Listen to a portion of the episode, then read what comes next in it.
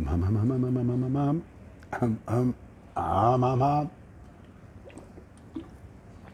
אמ, אמ, אמ, אמ. אמ, אמ, אמ. זה סוג של פטיש כזה. לחמם את הכל בשידור חי, אבל במילא אף אחד לא רואה. אז מה זה משנה? אה, אחרי זה המוקלטים. הנה, יש לנו פה מצטרף ראשון שזוכה בתואר. המצטרף הראשון שזו הדר פרש. That's a first. יפה. ועדי שלו, למרות שהיא צועקת על עצמה ראשונה ראשונה, אז היא שנייה. מה לעשות? אז הדר רושת הזוכה שלנו להיום, תודה שלום. ועדי, אני מבקש שאת תהיי יותר אה, זריזה על ה... יפה, בוקר טוב לכולם. מה העניינים? אני רוצה לספר לכם, בזמן שאני שותה מים, פושרים דווקא היום, בשביל הגיוון. אתה מרע את תנאיך רק בשביל הגיוון, זה הרי פסיכי, נכון? הופה, כבר עלה לקבוצה, מודיע לי יובל רווה, מדהים אתה. מדהים, ממש, טק, טק, יפה. אתמול, טוב, זה בזמן שאנשים מצטרפים, אספר לכם. אתמול נפגשנו במועדון לשבת בתל אביב, היה יום שלישי, היה 17 באוגוסט, ובאוגוסט זה פעם בשבועיים, נכון? גם שבוע בהן ועוד שבוע אחרי זה כן. חושב עם גילי שושן, שזה אל תפסידו. גילי שושן מגיע מצפת לתת סשן ארוך של מיינדפולנס, יהיה אימא'לה ואבא'לה, מהרו והבטיחו את מקומכם, יהיה מלא לגמרי לדעתי, ובצדק ובצדק. והנה איתן פרחי איתנו פה, ותפנו אליו ותזמינו מקום לעוד שבועיים, ליום שלישי בערב, כי כולנו נהיה שם, ותדעו לכם ששמתי לב גם אתמול כבר, וגם לפני שבועיים, שנהיה שם קטע, יש אנשים קבועים כבר, זה, זה קטע שם, הערבים האלה. כדאי לכם להצטרף, לא תתאכזבו. ויש פה אנשים שהיו, הם יעידו, שפשוט קורה שם משהו מיוחד. באמת קורה משהו מיוחד. יש שם תדר, אתמול היה ארז רויטבוד, רויטבוד, אני בחיים לא יודע להגיד את זה, והוא יודע, שאף אחד לא מצליח להגיד את השם משפחה שלו. רויטבויד, רויטבויד, whatever, הוא היה. ופעם שנייה כבר הוא בא. והוא הפעם הטיס אותנו אחרת, זה, אפילו הוא הרגיש. זה היה vibe אחר לגמרי, היה מאוד מאוד מיוחד. ואחרי זה איתן עלה, אני ישבתי בחוץ, אבל הרגשנו את התדר מהבהב, חזק מאוד. כי ראיתי גם איך האנשים יצאו אחרי זה, כאילו חושמלים. כל הכבוד לאיתן פרחי וכל הכבוד לכל מי שבא אתמול. אנחנו נתראה עוד שבועיים שם שוב פעם, למרות שלא אומרים שוב פעם, אומרים שוב. הידעתם? אין דבר כזה שוב פעם. אבל דוקא, אתה שוב פעם אומר לנו שאין שוב פעם. טוב, בוקר טוב ליהודה, בוקר טוב לכל המצטרפים, תכף אנחנו 40. המון המון המון תגובות על הלייבים של הימים האחרונים. ה live של החרדות, תראו אותו, הוא באמת זכה להרבה הרבה עניין. מסתבר שיש קטע עם חרדות, זה לא... זה טוב. אני מנסה איכשהו אה, לענות אה, לביקושים. אוקיי? אה, דבי ביקשה ממני היום שאני אתעכב קצת על הנושא של ניצחון הרוח. כן, מה זה, כן? ניצחון, triumph of the spirit, כן? ניצחון הרוח. אז יאללה, אז בואו נתחיל עם זה. אז בואו, גבירותיי ורבותיי, נקפץ לנו במעלה מורד המדרגות של המרכבה, נניע אותה כמיטב יכולתנו, ויש לנו יכולת.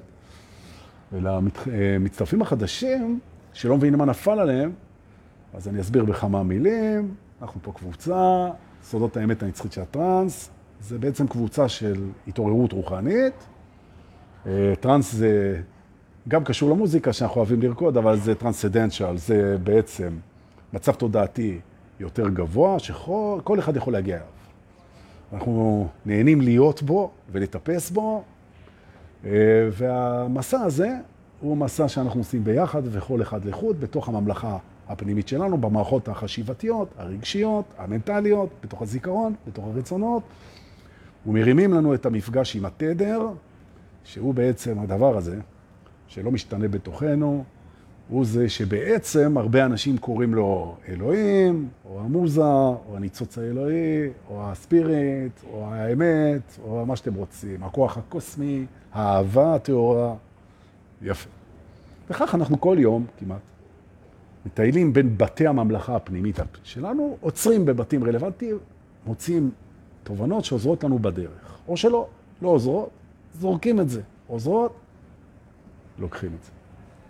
ועכשיו לבקשתה של בקי, בקי, אני אומר, דבי, דורקי, אתה איבדת את זה, אז תשתה מים ותנשום, תשתו מים ותנשמו. אה, והנה נלי אוחיון הצטרפה אלינו, מה שאומר שאנחנו חמישים ואפשר להתחיל. ברוכים הבאים, טוב שבאתם, השיעור שלנו יתחיל תכף.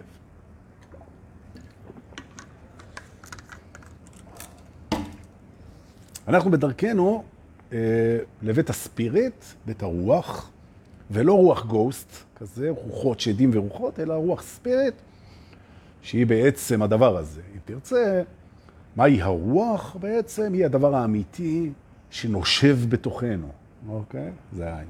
יפה.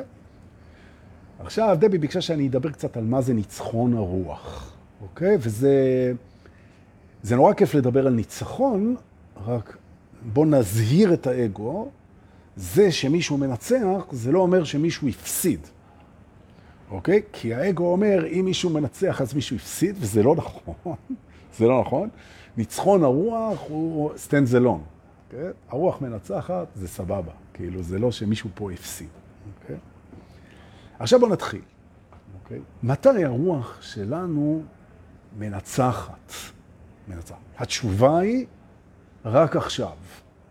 זאת אומרת, ניצחון הרוח על כל דבר, על החומר, על הפחד, על הזמן, על הספק, על הבדידות, על האימה, על הנפרדות.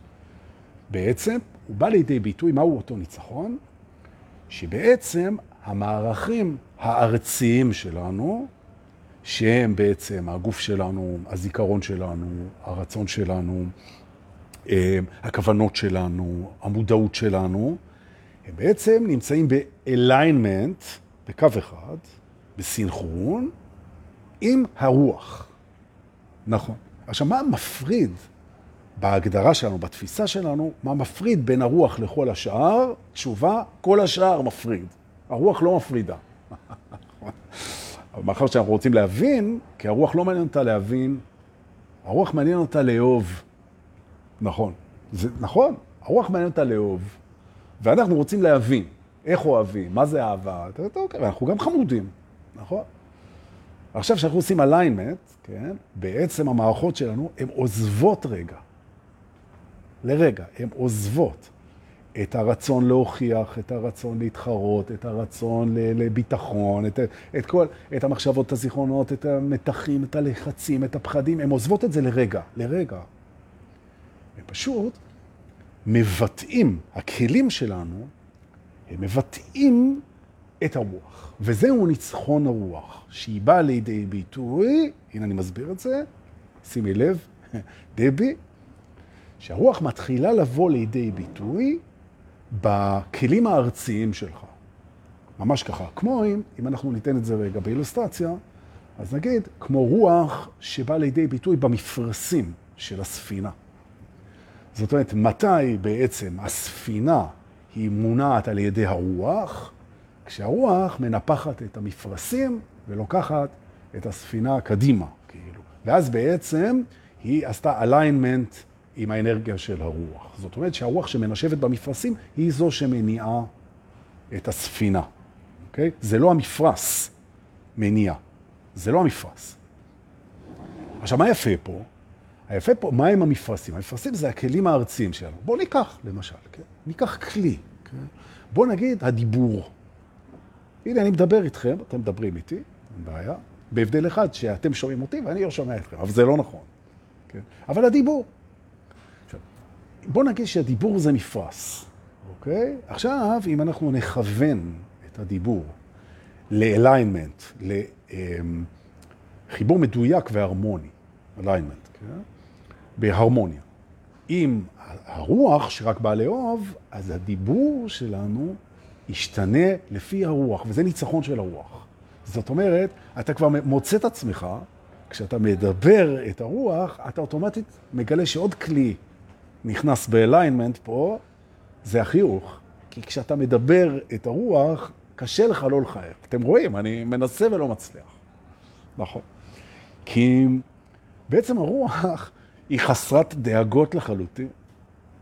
היא חסרת דאגות לחלוטין, מהסיבה פשוטה שהיא בלתי פגיעה. היא בלתי פגיעה, נכון? בדיוק כמו שאתה בחלום הלילה. כשאתה נמצא בחלום הלילה ואתה ישן בעצם, אז הנוכחות שלך בתוך החלום היא בלתי פגיעה, לא יכול לקרות לך כלום. מקסימום החלום שלך ייגמר ואתה תתעורר במיטה. נכון. תלך לעשות פיפי ותשתה כוס מים והכל לא קרה לך כלום. עכשיו, הרוח היא יודעת את זה, אבל היא לא יודעת את זה שלא יכול לקרות לה כלום, היא לא יודעת את זה כמו שאנחנו יודעים דברים. כי אנחנו יודעים דברים קצת כמו מחשב, בצורה של סיבה, תוצאה, השוואה. ואנחנו לא...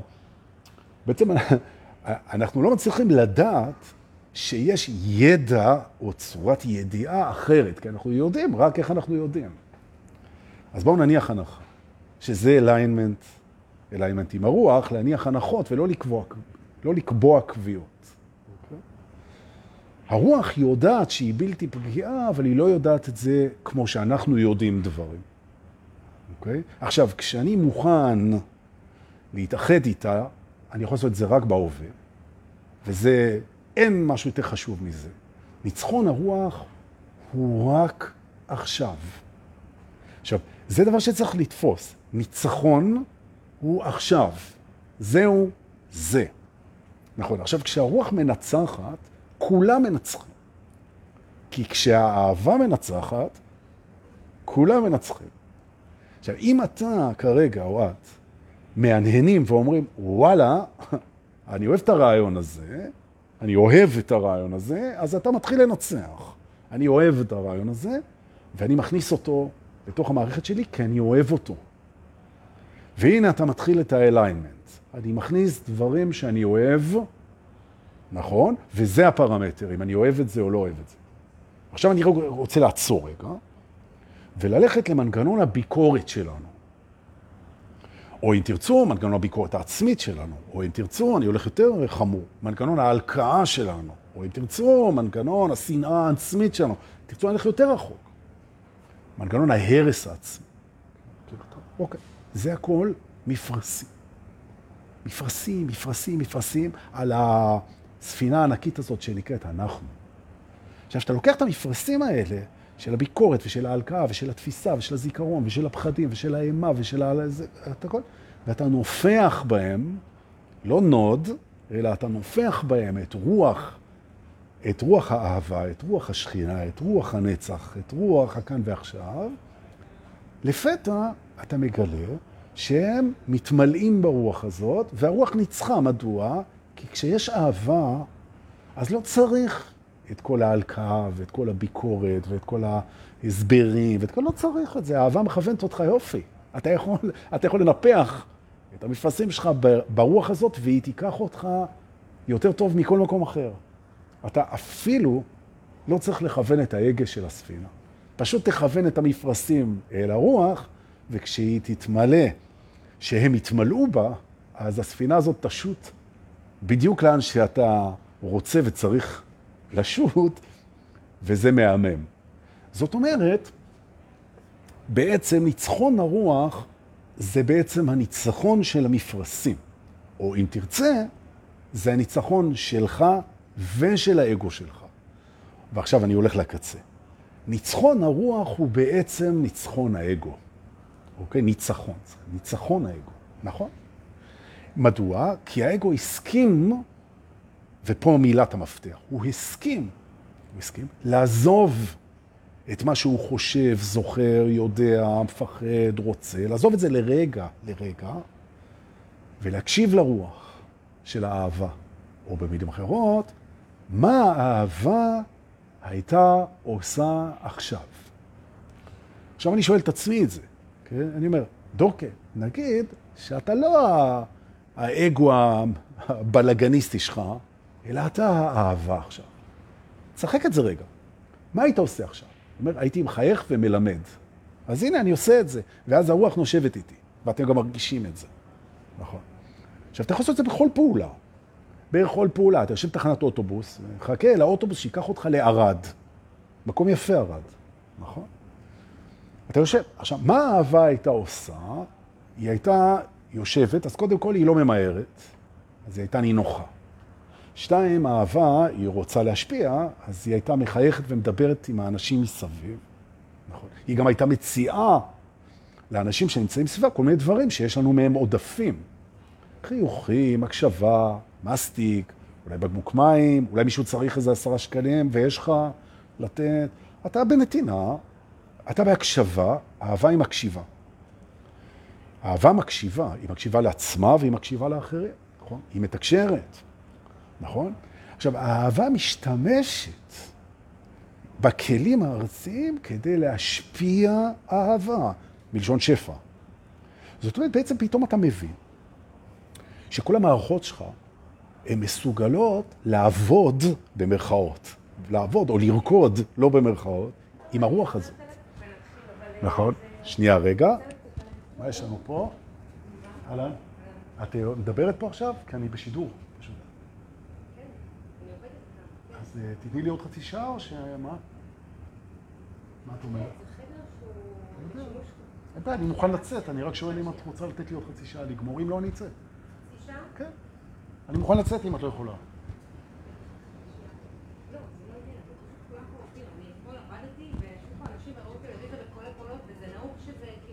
אני שואל שאלה מאוד פשוטה, אם יש לי עוד חצי שעה או לא. זה הכול.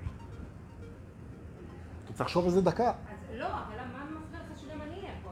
לא, בגלל השידור, שזה עושה רעש ב... זה, זה הכל. איזה אלופה. ואם את צריכה קודם, תבואי, אני אצא. תודה רבה, מעריך. איזה יופי. ראיתם? ביקשתי. נכון, זה אוגוסט בתוך אכסניית נוער, הם נורא צריכים את החדר. אני מבקש, רק מבקש, באהבה, ברוח השכינה. אני מוכן לצאת, אני מוכן ללכת, אני מוכן לאהוב, אני מוכן לוותר, אני מוכן... צ'אק, בבקשה, קח את הזמן שלך. זה יופי, זה יופי. אה, תדעו לכם, תדעו לכם. הפרעות זה זמן, אגב, לנשום, אני מקווה שנשמתם בזמן ש... שתיים, הפרעה היא מאפשרת לך להפיח רוח במפרשיך ולהיות האהבה. היא לא מפריעה לך כי היא נגדך. היא לא מפריעה לך כי היא רעה. היא לא מפריעה לך כי החיים אכזריים. היא מפריעה לך for a reason, וה-reason זה שאתה תוכל להגיב באהבה. נכון. נכון, זה, זה, זה היופי. אוקיי. ניצחון הרוח. עכשיו חכו, בואו נמשיך. כשאתה מתנהל בצורה כזאת, אתה בעצם נותן השראה לכל מי שרואה אותך. נכון. נכון. ממש ממש ככה, כן? פגעו בך, גנבו לך, סילקו אותך, לא הלך לך, נכשלת, הפסדת והכל, ואתה שלב, ואתה עושה את הכי טוב שאתה יכול, ואתה נינוח, אנשים אומרים, וואי, איזה יופי, ככה אני רוצה לעשות, והנה הרוח נושבת במפרסיהם. ואנחנו צריכים להבין שדוגמה אישית לעצמנו ולסביבה שלנו, זה הלימוד הכי הכי טוב, הכי טוב. אין דוגמה, אין יותר טוב מדוגמה אישית. באמת. עכשיו תראו, כשהרוח נושבת במפרסיך, ואתה שלב ואתה שמח ואתה נותן לה להוביל אותך, אוקיי? בעצם אתה לא, אתה לא באמת יודע, אתה לא באמת יודע מה קורה. כי אי אפשר להבין את האהבה. יש פה מושג שימי לב דבי, שנקרא אמון. אתה סומך על הרוח שהיא תיקח אותך נכון. אתה סומך עליה. עכשיו, למה? כי אתה יודע? לא. לא. אתה סומך עליה כי אתה רוצה לסמוך עליה. וזה המקום שהרצון פוגש את האהבה. ניצחון הרוח זה שהרצונות שלך נפגשים עם האהבה. הם רוצים לאהוב, והם רוצים לתת אמון, והם נותנים אמון. איזה כיף זה, נכון? כן, אומר האגו, ומוריד את הרוח במפרסיו, הוא אומר, ואם מישהו ינצל את זה, ואם מישהו יפגע בי בגלל שאני נוסע עם הרוח, ואם אני אגיע ליעד שזה לא לאן שאני רוצה להגיע, ואם, ואם, ואם, ואם, ואם, אז התשובה על זה אם תגיע למקומות האלה, תעשה מה שהאהבה הייתה עושה. נכון. והרוח חוזרת למפרשיך. וזה... נכון, שאר הרוח, הנה, שאר הרוח השראה, כן?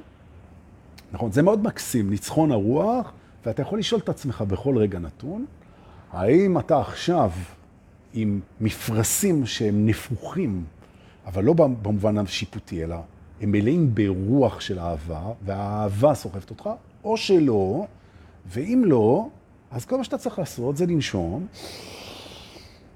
ולהתחיל מחדש, נכון? שזה מה שהאהבה הייתה עושה, נכון? אז זה היה ניצחון הרוח לבקשתה של דבי, שלא יגידו שאני לא עונה על שאלות. ב... אוקיי, עכשיו בואו נצא מפה רגע וניסע ניסע לבית שהוא בית מעניין מאוד, והוא קשור לזוגיות, או עם עצמנו או עם בני זוג, ויש על זה הרבה שאלות והרבה עניינים, ואני רוצה שתשימו לב, ברוכים הבאים לבית אה, ניהול מערכות יחסים זוגיות. טוב שבאת. נכון. בוא נמלא את הרוח וניכנס לבית, כזה, נפוחים, עם מפרסים נפוחים, לא הנפוחים ב... טוב. אז אה, יש לאנשים נטייה... שלום. שלום. שלום. אתה לא יכול להגיד לאנשים לא להיות פה. אני לא אמרתי לאנשים לא להיות פה. אני מקבל תלונות שאומרים. ממי אתה? ממי? שאלתי אם לצאת. לא, אומרים, אני אומר לך מה הם טוענים. מי אמר לצאת? אחד האורחים. מעניין. אני מבקש שמישהו נכנס, לא להגיד לו דבר שכזה. לא אמרתי בחיים. אין בעיה. תודה. יש לי את זה מצולם. נכון. אה, טוב, אז בואו נעשה דבר כזה, זה כבר יותר מדי רמזים. אז אנחנו נצא כדי להקל עליהם, ותישארו איתי רגע. אני לוקח אתכם החוצה. צאו החוצה. הנה, בבקשה. יש קפה שמש, זה יהיה קצת מבולגן במצלמה, תנשמו בינתיים, בואו, אנחנו יוצאים.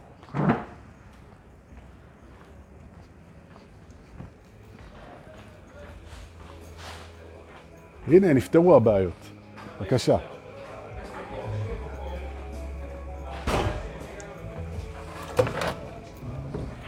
הנה, נפתרה הבעיה. יצאתי, גמרנו. כל טוב.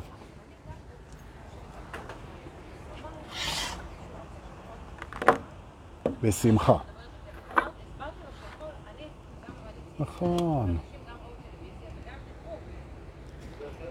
ברוכים הבאים לחלק השני של, השידור. בוא רגע, נראה איך אנחנו נעשה את זה. הנה ככה. הופה. יופי. רואים? שומעים? בבקשה. טוב.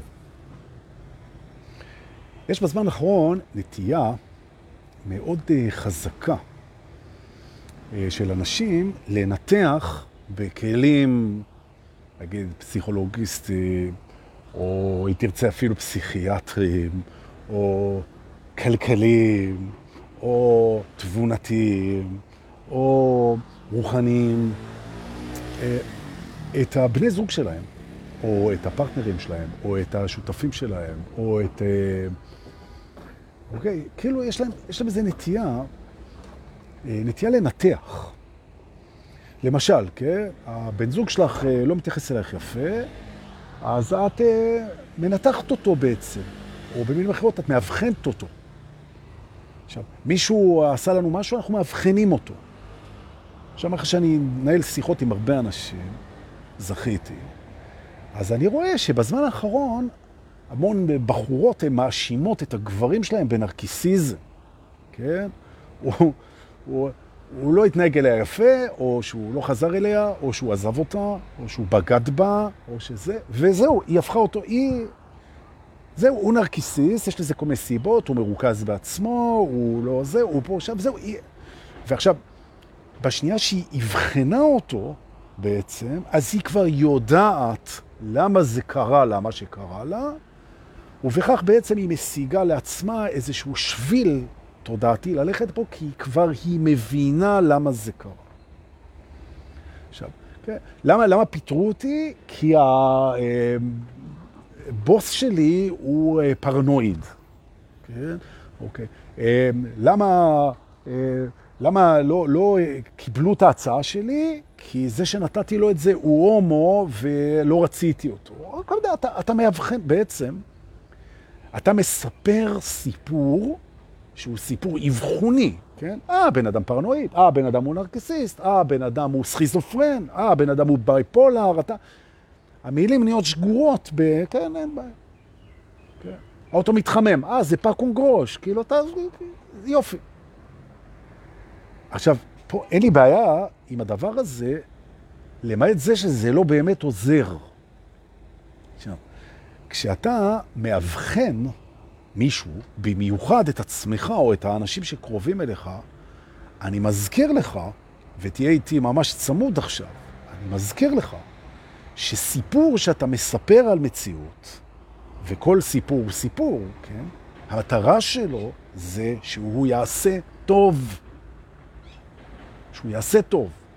עכשיו, אם אתה טוען שהחברה שלך היא נרקיסיסטית, או שהיא, אה, אני יודע, היא לא נורמלית, או שהיא פסיכוטית, או שהיא נרקומנית, או ש... השאלה זה את מה משרת הסיפור הזה. ופה אנחנו מגיעים, פה אנחנו מגיעים לאחד מאבני הדרך הבסיסיות ביותר של הדרך הרוחנית.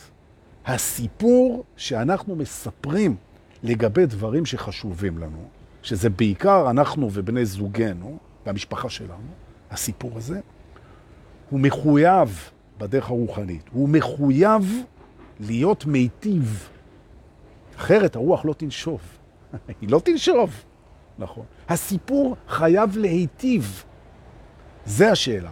וזה המקום שבו אתם שואלים את עצמכם עכשיו, האם הסיפורים שלי על עצמי, מי אני, ולמה אני כזה. והבן זוג, בת זוג שלי, למה הם כאלה? האם הסיפור שאני מספר מיטיב? זו הנקודה.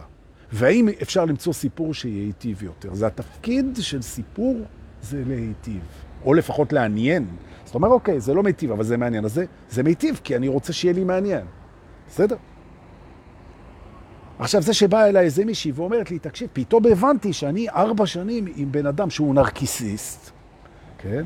ואני אוכל את חצץ במרכאות, בגלל שהוא דפוק והוא לא נורמלי, ו... ו... ואוי ואבוי, זהו. שאומר, היא פספסה, אין בעיה. את... אם לא טוב לך איתו, וה... והתקשורת לא טובה, והוא לא נותן לך את מה שאת רוצה, ואת לא מרגישה אהובה ומחובקת וראויה ונהדרת, אז תעזבי. אבל בזה שאת שמה עליו, אה, היה לי עסק עם איזה פסיכופת, עם איזה נרקסיסט והכל, את מפספסת לתפיסתי. וזה סיפור. את מפספסת לתפיסתי את כל הדברים הטובים שהיו שם, ותמיד יש דברים טובים, וזה לא סיבה להישאר. זאת אומרת, אם לא טוב לך, תעזבי. למה את צריכה לעשות איזשהו אבחון של הדבר הזה כדי... למה? את מה זה משרת, הדבר הזה? Okay. עכשיו, תדעו לכם, אנשים, ואני פוגש את זה כל הזמן, אנשים, במקום להפוך את החיים פשוטים, בסיפור שלהם, כי החיים הם פשוטים. אבל במקום לספר סיפור פשוט, תכף אני אראה, אז הם מספרים איזה סיפור שהוא גם לא עוזר, הוא גם לא נעים, הוא גם לא מצחיק, הוא גם לא מרגש, והוא גם, הוא לא, סתם, הסיפור הזה בעצם, הוא רק מוציא את הבן אדם שפגע בהם, בהרגשה, הוא מוציא אותו רע. כמו נקמה. זה, זה, מעין, זה מעין נקמה. עכשיו אני אומר, נקמה היא דבר מיותר לגמרי. היא דבר מיותר לגמרי, ממש. נקמה זה דבר מיותר לגמרי. עכשיו אני אומר, בשביל מה אתה מקטין או מכפיש, או עושה דימוניזציה, או אה, מבאס את מה שהיה לך עם הבן אדם הזה, כדי שזה ייתן לך כוח להיפרד ממנו, לוותר עליו? ככה אתה מתמודד עם זה שזה לא קורה, ככה אתה מתמודד עם התסכול שלך, של הפרידה, ככה, בצורה כזאת, בזה שאתה מאחיר את מה שהיה. אז תן לי להציע לך ולך גישה שהיא ניצחון הרוח, עם זה פתחנו, אוקיי? כל דבר שחווית בחיים, וכל מפגש שיש לך עם בן אדם, וכל בן אדם שחודר לחייך, ונמצא שם, הוא זומן על ידך להביא לך או עונג, או שיעור, או את שניהם. זהו, מה שנקרא או ואו. שיעור ואו עונג. זהו, אתה זימנת אותו. ובמקום להתעסק בלנתח אותו ולספר עליו כל מיני סיפורים ולהקטין אותו ולהוציא אותו רע, פשוט תשאל את עצמך, תעשה רשימה, איזה עונג היה לך ממנו, ותגיד על זה תודה, נכון? ואיזה שיעורים למדת ממנו, ותגיד על זה תודה. ועכשיו תגיד תודה על המפגש הזה, ותגיד, זה לא מתאים לי יותר, והלב שלי, והשכל שלי, והרגש שלי, והרצון שלי, הוא לא שם יותר. אני אפילו לא צריך לתת סיבה, תכף נדבר על זה, שלא צריך סיבה, זה בבית הבא, שהסיבה והתוצאה. להגיד תודה על, על הדברים הטובים שהיו, כן? וללמוד מהדברים שהיו יותר קשים, כי הם גם מתנות, וזהו. וזהו, פשוט וקל. האגו אומר, רגע, אבל הוא זרק אותי, ואם אני לא אכפיש אותו, אז מה אני עושה עם התחושה הזאת של הנטישה, של הלא רצו אותי, של הקטנה של המרירות, שהוא לא התייחס אליי, שהוא לא כיבד אותי, שהוא לא נתן לי את מה שמגיע לי, שזה... עכשיו, הכבוד שלי פגוע, הדימוי שלי פגוע, כי זה משקף לי את עצמי, אני פצוע רגשית, אני הכל וזה. אז תבדוק, האם הסיפור הזה, שאתה מספר שהפכת אותו ללא יודע מה, איזה מפלצת, האם זה באמת משקם לך את הדימוי העצמי? האם זה באמת עוזר לך אה, להתגבר? והתשובה זה כלים אינפנטיליים, תינוקיים של אגו שצריך עוד להתפתח, וזה בסדר, הנה מתנה. הנה מתנה. אז עשית פעולות אינפנטיליות, זה מותר לך. וסיפרת סיפורים והקטנת והכפשת ונכלכת ועיוותת את המציאות והתבוננת על השלילי ויופי וירקת את כל מה שהיה לך בהרגשה החוצה עליו. יופי. נעים זה לא היה לך. נכון. את הבעיה זה לא פתר לך. לא, אבל יש פה שיעור. והשיעור זה שאתה מעדיף לפתוח את המפרסים שלך ולמלא אותם ברוח של אהבה. סלח לו על הכל, תודה על המתנות ועל השיעורים, ותתקדם. זהו זה, נכון. תודה לכולם, זה הכל. מהפגיעות למדתי, מהאהבה נהניתי, מהזה, זהו, שוחרר, רוח, זה, והספינה שאתה. גמרנו. נכון. פה המקום לבוא ולהגיד שאנחנו עושים את זה גם לעצמנו. נכון? אני כזה. זה, ישאלו אותי, דורקה, מה הטעות הכי גדולה של אנשים? באמת. עכשיו, קטונתי, כן? אני יודע מה הטעות הכי גדולה של אנשים, אבל אני יודע מה שאני יודע, שזה מעט. להגיד אני כזה זה לא נכון. להגיד, כן? חוויתי בעברי את עצמי ככזה לא מעט פעמים, בסדר. נכון. התרשמתי שהייתי גם כזה פעם, עד אתמול. עד... אין בעיה. אתה לא כזה. וגם הוא לא כזה. עכשיו, אבחון זה דבר שמכניס את האגו לעמדת כוח. אני מאבחן אותך. אני קולט את מצבך. אני מתבונן עליך, כן? עכשיו, אין בעיה, האגו רוצה את זה, בדרך כלל אגו עם רגשי נחיתות, הוא רוצה להיות בעליונות. תדעו לכם, אנשים שמחפשים עליונות הם בדרך כלל חווים נחיתות. צריך להרגיע להם את הנחיתות, נכון? משם בא עבד כי ימלוך. כן? הנחות רוצה שליטה, הנחות רוצה עליונות. מה לעשות? נכון. כשלמעשה מה שהוא צריך זה אהבה. זה אהבה. עכשיו תסתכל פנימה.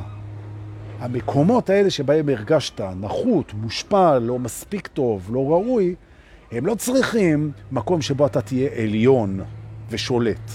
הם צריכים הכלה ואהבה וריפוי ואור ושמחה. נכון. אתה לא צריך כבוד, אתה לא צריך פיצוי. אתה צריך אהבה, חום וקבלה. זו הנקודה. זו הנקודה פה. ולכן, אם אתה מאבחן מישהו, זה רק כדי לאהוב אותו יותר בצורה מדויקת. בשביל זה אנחנו מאבחנים, ולא בשביל להסביר למה אתה נדפקת. נכון. נכון? ממש, ככה. עכשיו אתה יכול לקחת את זה פנימה, עזוב אותו, נכון? לא השגת את מה שרצית בחיים עד עכשיו, נגיד. הרבה דברים השגת, ואת זה לא השגת, רצית, לא יודע, רצית איזה משהו. איזה משרה, איזה בן אדם, רצית לגור איפשהו, רצית לקנות משהו, רצית, וזה לא קרה. למה זה לא קרה? הסיפור, הדבר היחיד שמעניין בסיפור הזה זה איך הוא אוהב אותך. זה הנקודה, זה, זה, זה מה שאני רוצה פה. זו המטרה שלי בשידור. שאנחנו, הסיפורים שלנו יתמכו בנו, נכון? עכשיו, אתה מחפש איזה סיפור שהרציונל שלך יאשר אותו כנכון, חמוד שלי. אין סיפור נכון. סיפור סיפור, הוא לא נכון. הוא יכול להיות נכון לך, הוא יכול להיות נכון לסיטואציה, הוא יכול להיות נכון לאנשים אחרים, אבל מה אכפת לך? אתה מחפש סיפור שיהיה נכון לך. הוא יכול להיות נכון לך, אז שיהיה נכון לך.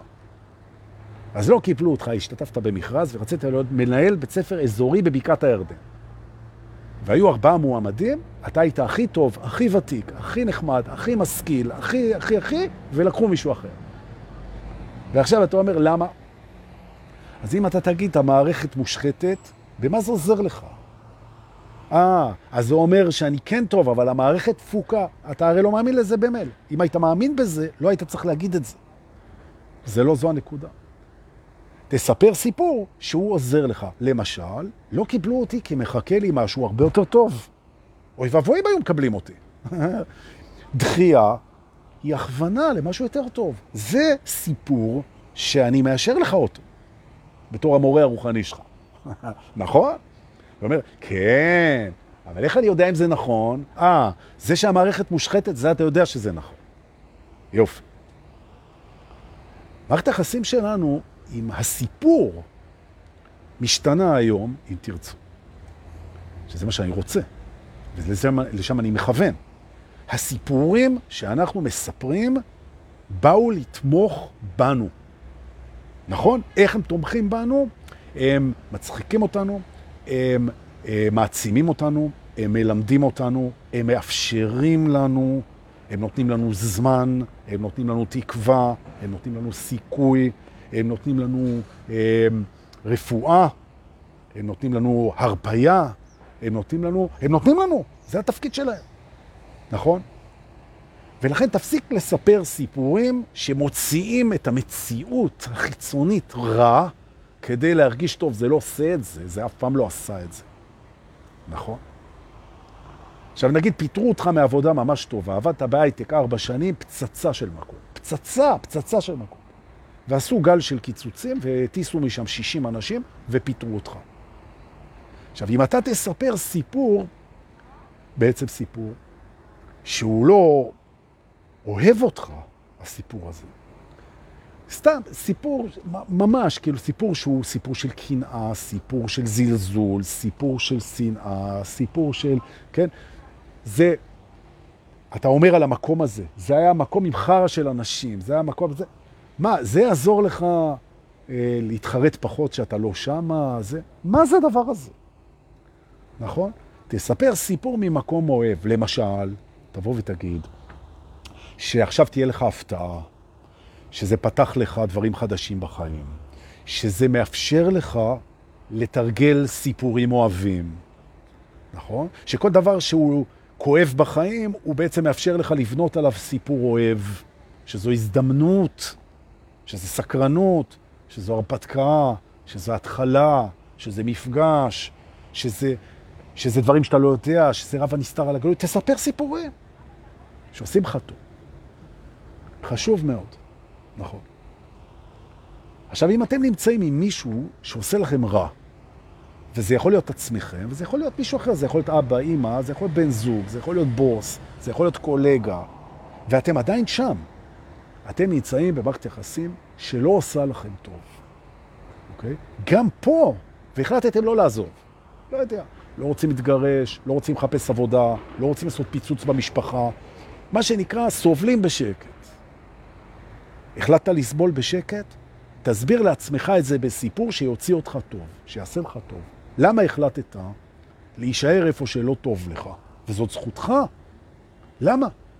כדי לבחון עד כמה אתה יכול, כי יש לך עכשיו באג'נדה דברים יותר חשובים, כי אתה רוצה לבדוק אה, איך אתה מתפקד כשהרוח נושבת במפרשיך בתוך הדבר הזה, איך אתה מחולל שינוי בלי להתרחק, בלי לנתק, שבאת לבדוק את ההנחות שלך, נכון? הייתה אצלי איזה מישהי לפני שבועיים בסשן, רצתה להתגרש. למה היא רצתה להתגרש? אני מספר לכם את זה הכי פלט, כן? בא לה להזדיין עם גברים, והיא לא רוצה לבגוד. זהו.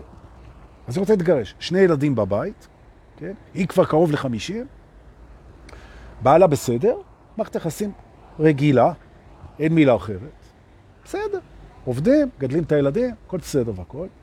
והיא, היא רוצה אסקפדות, היא רוצה פרשיות מין עם גברים. ככה, היא אמרה לי את זה.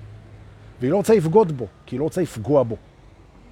אז היא אומרת, היא הולכת להתגרש כדי לא לפגוע בו, כי היא החליטה, אחרי עשרים ומשהו שנים של ניסוי, שהיא רוצה חופש מיני, והיא רוצה, היא רוצה, היא רוצה פרשיות של אה, מין ו- ואהבה, כאילו היא רוצה ריגוש בחיים שלה. והיא לא רוצה לפגוע, אבל היא רוצה להתגרש. אמרתי לה, רגע אחד, תעצרי שנייה. תעצרי רגע. בואי נביא את הבן אדם, נביא את הבן אדם, ונבדוק האם יש דרכים נוספות לעשות את זה. אולי הוא יסכים, היא אומרת לי, בחיים הוא לא יסכים. אני אומר לה, מה זאת אומרת בחיים הוא לא יסכים? השאלה מה האלטרנטיבה? מה זה לא יסכים? כן? הוא יעדיף לפרק את הכל בשביל שאת לא תעשי ריגושים, הרי הסך הכל את אוהבת אותו. את רוצה ריגושים. אולי הוא יסכים? לא, הוא לא יסכים. זאת אומרת, אין בעיה, בוא נשאל אותו. לא, מה פתאום, בוא נשאל, בוא נשאל אותו. הלכה, עבר שבוע, חזרו. באו פה בנמל, ישבו. הוא חמוד דווקא, אבל הבנתי למה היא uh, קצת מיובשת. הוא קרייריסט כזה, והוא לא, הוא לא בן אדם תשוקתי, אבל הוא מקסים בדרכו. עכשיו תכירו אותי, אני חרא, כאילו, אני, אני לא מרכך את הדברים. אמרתי לו, היא משועממת מינית, והיא חושבת אם לעזוב או לעשות את זה מאחורי הגב שלך. ככה אמרתי לו את זה. אז לקח לו רבע שעה להחזיר את הצבע לפרצוף, הוא הלבין, כמעט קיבל כיף לב. הוא אומר, מה? אמרתי לו, תחשוב, זה רק מחשבות, זה לא, יש לה מחשבות כאלה והכל. והיא מגלגת את זה, ואמרתי לה שבוא נדבר איתך. מה? וזה פשוט. לקח איזה שעה וחצי של שיחה, ומה שהם סגרו זה שהם ינסו את זה. הם ינסו את זה, שיהיה לה את הימים שהיא יכולה ללכת ולעשות מה שהיא רוצה, היא לא חייבת לספר לו כלום, ונראה מה יהיה. והם יצאו לדרך הזאת במקום להתגרש. נכון? אני אדווח לכם מהשטח.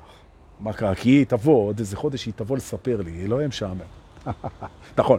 אבל אומר, רגע אחד, היא רצתה לעזוב כדי לא לפגוע. חכי רגע.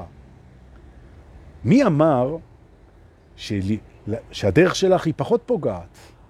אולי הוא היה רוצה שתשאלי אותו, אולי הוא היה רוצה שתתייעצי איתו. את הולכת, את מחליטה בשבילו, והנה הסיפור הלא אוהב, את מחליטה בשבילו שהכי טוב זה שתיפרדו, כדי שאת תוכלי להשיג את מה שאת רוצה. מי אמר שזה הדרך הכי טוב? או. אם הסיפור שלך הוא לא יוצא סבבה לכולם, אז תחפש סיפור יותר טוב. נכון. עכשיו, הנה אנחנו מגיעים לצניעות, או לענבה. כמו שמור אמרה לי, אל תגיד צנוע, כי יש בזה צנע. תגיד ענבה, אז בבקשה. אוקיי. זה שאתה לא רואה פתרון יותר טוב, זה לא אומר שהוא איננו. נכון? עכשיו האגו אומר, בדקתי את המצב, והלכתי על הפתרון הכי טוב שראיתי, רק שנייה, חמוד שלי. אתה איזה סוג של גאון בפתרונות, נכון? זה דבר חשוב, חיי נישואים. זה דבר חשוב, קריירה. זה דבר חשוב, מערכות יחסים עם ילדים, עם הורים. אתה לא רואה פתרון? אז תשקיע בזה קצת ותתייעץ עם אנשים שיכולים להביא לך פתרונות. זה יכולה להיות ההשקעה הכי טובה שעשית בחיים. נכון? תלך, ת, אף אחד יכול לדבר עם חברים אפילו. אתה לא חייב ללכת אפילו לאיש מקצוע. אבל תהיה בענווה, תשאל. כן? האם גירושים זה הפתרון היחיד פה? מה אפשר לעשות? עכשיו, בן אדם יש לו אולקוס, אז uh, כבקבה, כן? או יש לו איזה מגרד לו בכף רגל, אז הוא הולך לשני רופאים, הוא מחפש באינטרנט, הוא... אבל לגבי העניין של איך הוא משיג חופש במערכת יחסים, אז לא, שמה, שמה, רגע, נכניס אתכם לצל, אז שמה בעצם, שמה לא. שמה זה, זה, הוא לא רוצה לשאול אף אחד והוא לא... אז אה, נכון. זאת אומרת, בעצם אני מסכם את הבית הזה, כן? הסיפור חייב לתמוך בנו, אחרת נחליף אותו, אחד. שתיים, להניח שהפתרון שלך זה הפתרון הכי טוב, זו יהירות. תמיד יש פתרון יותר טוב. נכון. ואין ייאוש, תחפש, יש פתרון טוב למצב. מדוע? כי המצב הוא לטובתך. נכון, המצב שלך הוא לטובתך. כל מצב, גם אם אמרו לך שיש לך סרטן, זה לטובתך. אבל זה סיפור, נכון, זה סיפור שהוא יתמוך בך. נכון. זה שהסרטן הוא לרעתך, כי אתה עומד למות ולהיפרד מכל זה, זה גם סיפור. נכון. סיפור לא נכון, בדיוק כמו פרספקטיבה. ובזה אני מסיים ואנחנו נעבור לבית האחרון שלנו היום, אוקיי? המחויבות שלנו לעצמנו, וגם לאנשים שאנחנו אוהבים, זה שהפרספקטיבה, הצורה שבה אנחנו בוחרים לראות את הדברים, והצורה שבה אנחנו בוחרים, מפרשים אותם, והצורה שבה אנחנו מתייחסים אליהם, והצורה שבה אנחנו בוחרים להרגיש אותם, היא תומכת באהבה ולא בפחד. עוד פעם, תשאל את עצמך כל הזמן, האם אתה רואה באהבה, חושב באהבה, סולח באהבה, נושם באהבה, הולך באהבה, פועל באהבה, ואם לא, לא קרה כלום. שנה את הסיפור, שנה את הבחירה, ותתחיל לעשות את זה עכשיו. לא הצלחת, לא קרה כלום. תתחיל לעשות את זה עכשיו. לא קרה, לא קרה כלום. עכשיו, ככה. פתאום תפסת את עצמך, לחוץ, מפחד, מספר סיפורים, מניח הנחות גרועות, עושה פתרונות לא טובים, אין, לא קרה כלום. זה בסדר. נושם, מנפיח את הרוח של האהבה במפרסיך, ויוצא לשביל האהבה. איזה יופי, נכון? עכשיו רגע, נעבור פה הצידה, כי השמש רודפת אחריי. רגע, רגע, רגע. עכשיו, למה היא רודפת אחריי? כדי להיטיב עימי, כן? זה סיפור לתאר. כן. טוב, בוא נראה. אז מה אתה רוצה להגיד לי, דורקה? מה אתה רוצה להגיד? שבעצם, שבעצם, אם אני מבצע את כל הדברים האלה, שאתה מדבר עליהם פה בשידור, אז מה יקרה לי? אז מה יקרה לי? כאילו, לא, מה, מה אתה מבטיח לי? אז קודם כל, אני לגמרי מבטיח. לא בורח מלהבטיח, אני מבטיח. ומה שאני מבטיח זה קודם כל שיהיה לך יותר קל. יהיה לך יותר קל. אחד, אתה סוחב איתך הרבה פחות, כי העבר איננו. שתיים, הרצונות שלך הם ממוקדים בדברים שאתה יודע שנמצאים בפנים, ולא אי שם בעתיד. ושלוש, אתה ספינת מפרסים שהאהבה נושבת בתוך המפרסים שלך. אז אם אתה לא סוחב איתך הרבה, והכוונה שלך היא טובה, והסיפור שלך הוא לטובתך, ומה שמניע אותך זה רוח של אהבה, אז יהיה לך קל, נכון? לא תמיד, ולא רק. כי לפעמים כשקל לנו כל הזמן, אז אנחנו מפסיקים להתפתח. אז פה ושם יהיה לך גם קשה, כדי שתתפתח. עכשיו, כשאתה תספר את הסיפור של הקושי כשיעור של התפתחות, אז זה יהפוך את זה ליותר קל. נכון. אז דורק, מה אתה מבטיח לי? שיהיה לי יותר קל כשאני אהיה בהתעוררות? כן. זהו, take my word for it. ועכשיו, כשלקחת את המילה, אז בואו ניסע לבית האחרון שלנו, להיום. וזה קשור למה שדיברתי אתמול, ישבתי עם מור, אה, שפתאום התברר שהיא גם שרה ומנגנת מקסימה, ישבה איתי אתמול בחוץ בשבט, ודיברתי איתה, וזה יהיה לכם טיפה למתקדמים. טיפה, טיפה למתקדמים. זאת אומרת, אני מבקש סליחה ממי שלא יבין את ההנחות, אז uh, כבר אני אומר, אוקיי? אם אנחנו כרגע, ברוכים הבאים בעצם לבית הממד השלישי, אבל כשאני אומר הממד השלישי, אני לא מתכוון הממד השלישי המפורסם. אני אסביר, זה ממד שלישי בתוכנו, זה לא הממד המפורסם, הממד החמישי, הממד השלישי, זה ב, ב, לצורך השיחה, ממד שלישי. Okay. Private, third dimension. Okay. הראשון הוא החוויה, okay. אוקיי? השני הוא ודאות האמת, הכל לטובה, אני אהבה, אוקיי? Okay. בעצם כשאנחנו מחברים את החוויה אל הידיעה הלא משתנה, אנו חווים בעצם את ההוויה, את האהבה, את האלוהות, את הנצח, את העכשיו, ואנחנו חווים את האור על ידי זה שאנחנו משווים אותו לשקר של חושך, ובעצם חווים גן עדן. אל מימד החוויה, מימד ההוויה. החיים זה מסע מחוויה לחוויית ההוויה, ובסוף אל ההוויה, וגם באנו מההוויה. נכון? ההוויה זה הספיריט, הרוח. אז באנו מהוויה לתוך הוויה שחובה את ההוויה וחוזרים להוויה. סיבוב טיול מאורגן כזה, שזה מדהים. מדהים, מדהים, מדהים. מדהים. כל המסלול הזה מדהים. אבל יש מימד שלישי. והמימד השלישי בעצם זה המימד שקשור ללייאוט שלך. בעצם, למה אתה משדר, איפה אתה נמצא, מבחינה אנרגטית, שזה ביטוי של ההוויה שבתוכך. זאת אומרת, אנחנו לא בחוויה, אנחנו לא בהוויה, אנחנו בביטוי של ההוויה בך. מימד בזכות עצמו, עליו אני מדבר עכשיו. בסדר? לא איך אתה חווה את האמת או את השקר, אלא איך אתה משדר את זה. התשדורת שלך. אתה צריך להבין שכשאתה באורות גבוהים, אתה יכול לראות גם אצל ברסלבים, ואתה יכול לראות בכתות, ואתה יכול לראות אמ, אצל, איך קוראים לו שם, ב, אה, לא משנה, בכל מיני שמחות של רבנים, ואצל הארי קרישנה, ובכל, ובמסיבות טראנס, ובמקומות שאנשים נכנסים לתוך ההילולות, כן? שבעצם הם משפריצים אור ושמחה ואורות גבוהים. נכון. עכשיו, זה, זה נורא כיף, כי מרכזים את האנרגיות כמו שעשינו ברמת הגולן. מרכזים את האנרגיות ותומכים אחד בשני, ויש כוח של קבוצה ושל אחדות ושל אמת, ונושמים את זה ורוקדים את זה ונהיים זה ומשפריצים את זה אחד על השני והללויה. אבל אחרי זה כל אחד הולך לבית שלו, ונסגר בחדר שלו, עם האישה שלו, רחמנן ליצלן. ואיפה כל ה... אתה יודע, אוקיי. ועכשיו נשאלת השאלה, איך בעצם אתה משדר את זה גם כשאתה לא חווה את זה? וזה המעמד שאנחנו נמצאים בו, וטוב שבאתם ואני מסביר את זה עכשיו. יש אפשרות לשדר את ההוויה גם כשאתה לא חווה אותה. זאת אומרת, אתה לא משדר את מה שאתה חווה, שהאגו קורא לזה חוסר אותנטיות, שיקפוץ לי. מה הוא יודע על אותנטיות? אוקיי, יופי. איך עושים את זה? מבינים את המושג מיסוך. מיסוך.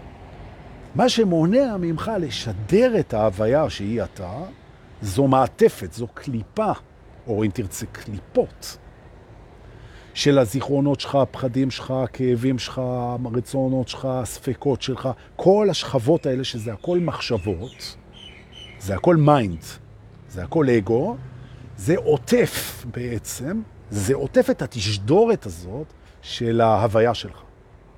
זה עוטף את זה. עכשיו, אתם יכולים לראות אצל מאסטרים, שגם כשהם במצב רוח לא מי יודע מה, וגם כשהם לא חווים את האלוהות, אלא יכול להיות שהוא חווה את זה שכואבת לו הברך, ושיש לו גזים בבטן, ושהאישה שלו צעקה עליו בבוקר, והילדה שלו לא מדברת איתו. והוא, מה שנקרא, מדוכדך. רגע. הוא מדוכדך, קלות. מדוכדך. ועדיין אתה מרגיש שהוא משדר את ההוויה הזאת, שהוא משדר את, ה, את החיבור, שהוא משדר את, ה, את הנצח, את האמת, למרות שהוא בעצמו לא חווה את זה כרגע. איך הוא עשה את זה? זה השיעור שלנו הרגע, אוקיי? הוא עשה את זה דרך המימד השלישי הזה שעליו אני הולך לדבר. וכדי להיכנס לה, וזה ממש למתכתבים, כן? אז אם, אם זה לא מובן, אז פשוט אה, אנחנו נתראה בלייב הבא, כן? אוקיי. מה שמפסיק את המיסוך בעצם זו פעולה שאני מציע לכם לעשות אותה איתי עכשיו. יכול להיות שהשכל ייבהל קצת, לא נורא, כן? תנסו, אוקיי? החשיבה שהיא הבסיס של המיסוך. היא יושבת על בסיס, החשיבה היא יושבת על בסיס, בעצמה היא יושבת על בסיס, שנקרא סיבה ותוצאה לינאריות. מה זאת אומרת? ה mind יגיד לכם, לכל דבר יש סיבה ותוצאה, והסיבה קודמת לתוצאה, ואנחנו בתוך זמן, ואם אתה רוצה להבין משהו, אתה מבין אותו תהליכית. מה קדם לו, מה יצר אותו, מה אפשר אותו, מה ברא אותו, מה הניע אותו, איך הוא נוצר, איך הוא קרה, מה קרה. אוקיי. בעצם, כדי להבין, אנחנו חושבים ליניארית. מה קדם למה, מה היה הסיבה ומה התוצאה. עכשיו אנחנו עושים פעולה בראש, אנחנו יכולים לעשות אותה, ואנחנו שואלים את עצמנו, האם יכול להיות בכלל מצב של ריקורס? מה זאת אומרת? שהסיבה לכל דבר היא נמצאת בעתידו. זאת אומרת, הסיבה שיש עננים, זה לא בגלל שמים יתאדו מהים, זה הגשם שהם יורידו אחר כך. הסיבה שאני ואתם נולדנו, זה לא כי אבא עשה חגיגה עם אמא במיטה, אלא זה בגלל השיעור הזה שבאתי לעשות פה עכשיו. זאת אומרת שההסבר הנסיבתי והסיבתי לכל דבר הוא לא קודם לאירוע, הוא אחריו. מה שהוא אומר, שכל זמן שלא הלכנו קדימה בציר הלינארי, אנחנו לא מבינים למה. הלמה יתברר בעתיד, ולפיכך אנחנו לא מבינים למה. זאת אומרת, אני לא יודע למה אני פה עכשיו בשיעור הזה, זה יתברר בעתיד. ואני לא יודע למה קוראים לי דור, זה יתברר בעתיד, וזה לא בגלל שהחליטו. ואני לא יודע למה אני גר בתל אביב, זה יתברר בעתיד, או שלא. ואני לא יודע ואני לא יודע, וזה מוביל אותי למקום שכל המחשבות שלי מתבטלות, כל המחשבות שקשורות ללדעת, הן מתבטלות כי כל מה שאני יודע הוא בנוי על סיבה שקרתה. שואלים אותי, למה? למה אין לך כסף בחשבון? התשובה זה כי הייתי בזבזן בשנתיים האחרונות. אה, לא נכון לפי הממד שלנו. הסיבה למה אין לך כסף בחשבון תתגלה בעתיד. כרגע אתה לא יודע, פשוט אין לך. זאת אומרת, בעצם, אתה פוגש את המציאות בלי לדעת למה היא ככה. כי כל הסיבות יופיעו בעתיד. אין לך, אתה לא יודע. ולפיכך, אתה לא יודע. ואם אתה לא יודע, אין מה שימסך את ההוויה. נכון. כי מה שאתה כן יודע, אין לו סיבה. נכון. כי נצח ואמת ואור ואלוהות וכוונה טובה ומהות הן לא צריכות סיבה, כי הן לא נוצרו. הן תמיד היו. ולכן אם אני בעצם ביטלתי את הסיבה, כדי לדעת, רק הדברים שלא צריכים סיבה נמצאים, ואז אני משדר אותם בלי מיסוך. הן לא מתמסכות על ידי המחשבות, כי אין יותר סיבה. נגמר הסיפור. עכשיו, מה הסיבה שהבאתי את זה היום? היא תתברר בעתיד, נכון? נכון. זאת אומרת שכשהראש אומר, רגע, למה הוא מביא את זה? אנחנו לא יודעים. אבל מה שהבאתי היה פה תמיד.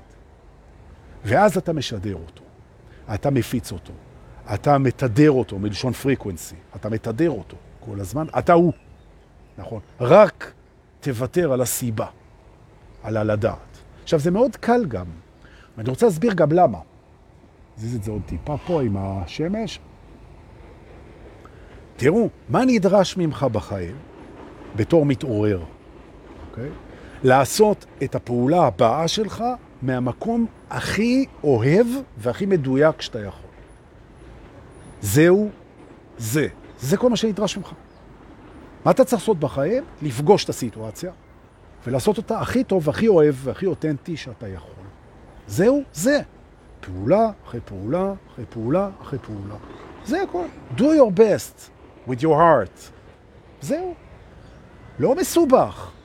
והמפרסם והתדר, בלי המסוך של המחשבות, והסיפור שמיטיב איתך, הם יקרו אותך למקומות שאתה לא האמנת, לא חשבת ולא ידעת שקיימים בכלל. ואל תשאל אותי למה, כי אני לא יודע, אני פשוט שם. נכון. זהו בעצם. נכון. זה המקום להגיד תודות לכל מה שאתם שולחים. אלה שמפנקים אותי בכסף, בביט ובפייבוקס, תודה רבה. וליובל, לרווה, שמעלה אותנו לספוטיפיי בנאמנות ובהתמדה, תודה רבה לך. כל כך אנשים נהנים מהספוטיפיי, תדע, תודה, תודה. ממש, ומיטל, מורן שמעלה אותנו ליוטיוב, תודה רבה, ותודה שבאתם, ותודה שבאתם אתמול לשבת, ועוד שבועיים ניפגש שם עוד פעם עם גידי שושן, ויהיה מדהים. אל תפספסו, תרשמו אצל איתן פרחי. ועכשיו כל מה שנשאר לכם זה ליישם את מה שהרגיש לכם נכון, ולשתף את זה כמה שיותר כדי לשמח אותי. שיהיה לכם המשך יום מדהים. אנחנו נתראה בלייב הבא, תודה שבאתם, חיבוקים. ונשיקות, וסיפורים טובים.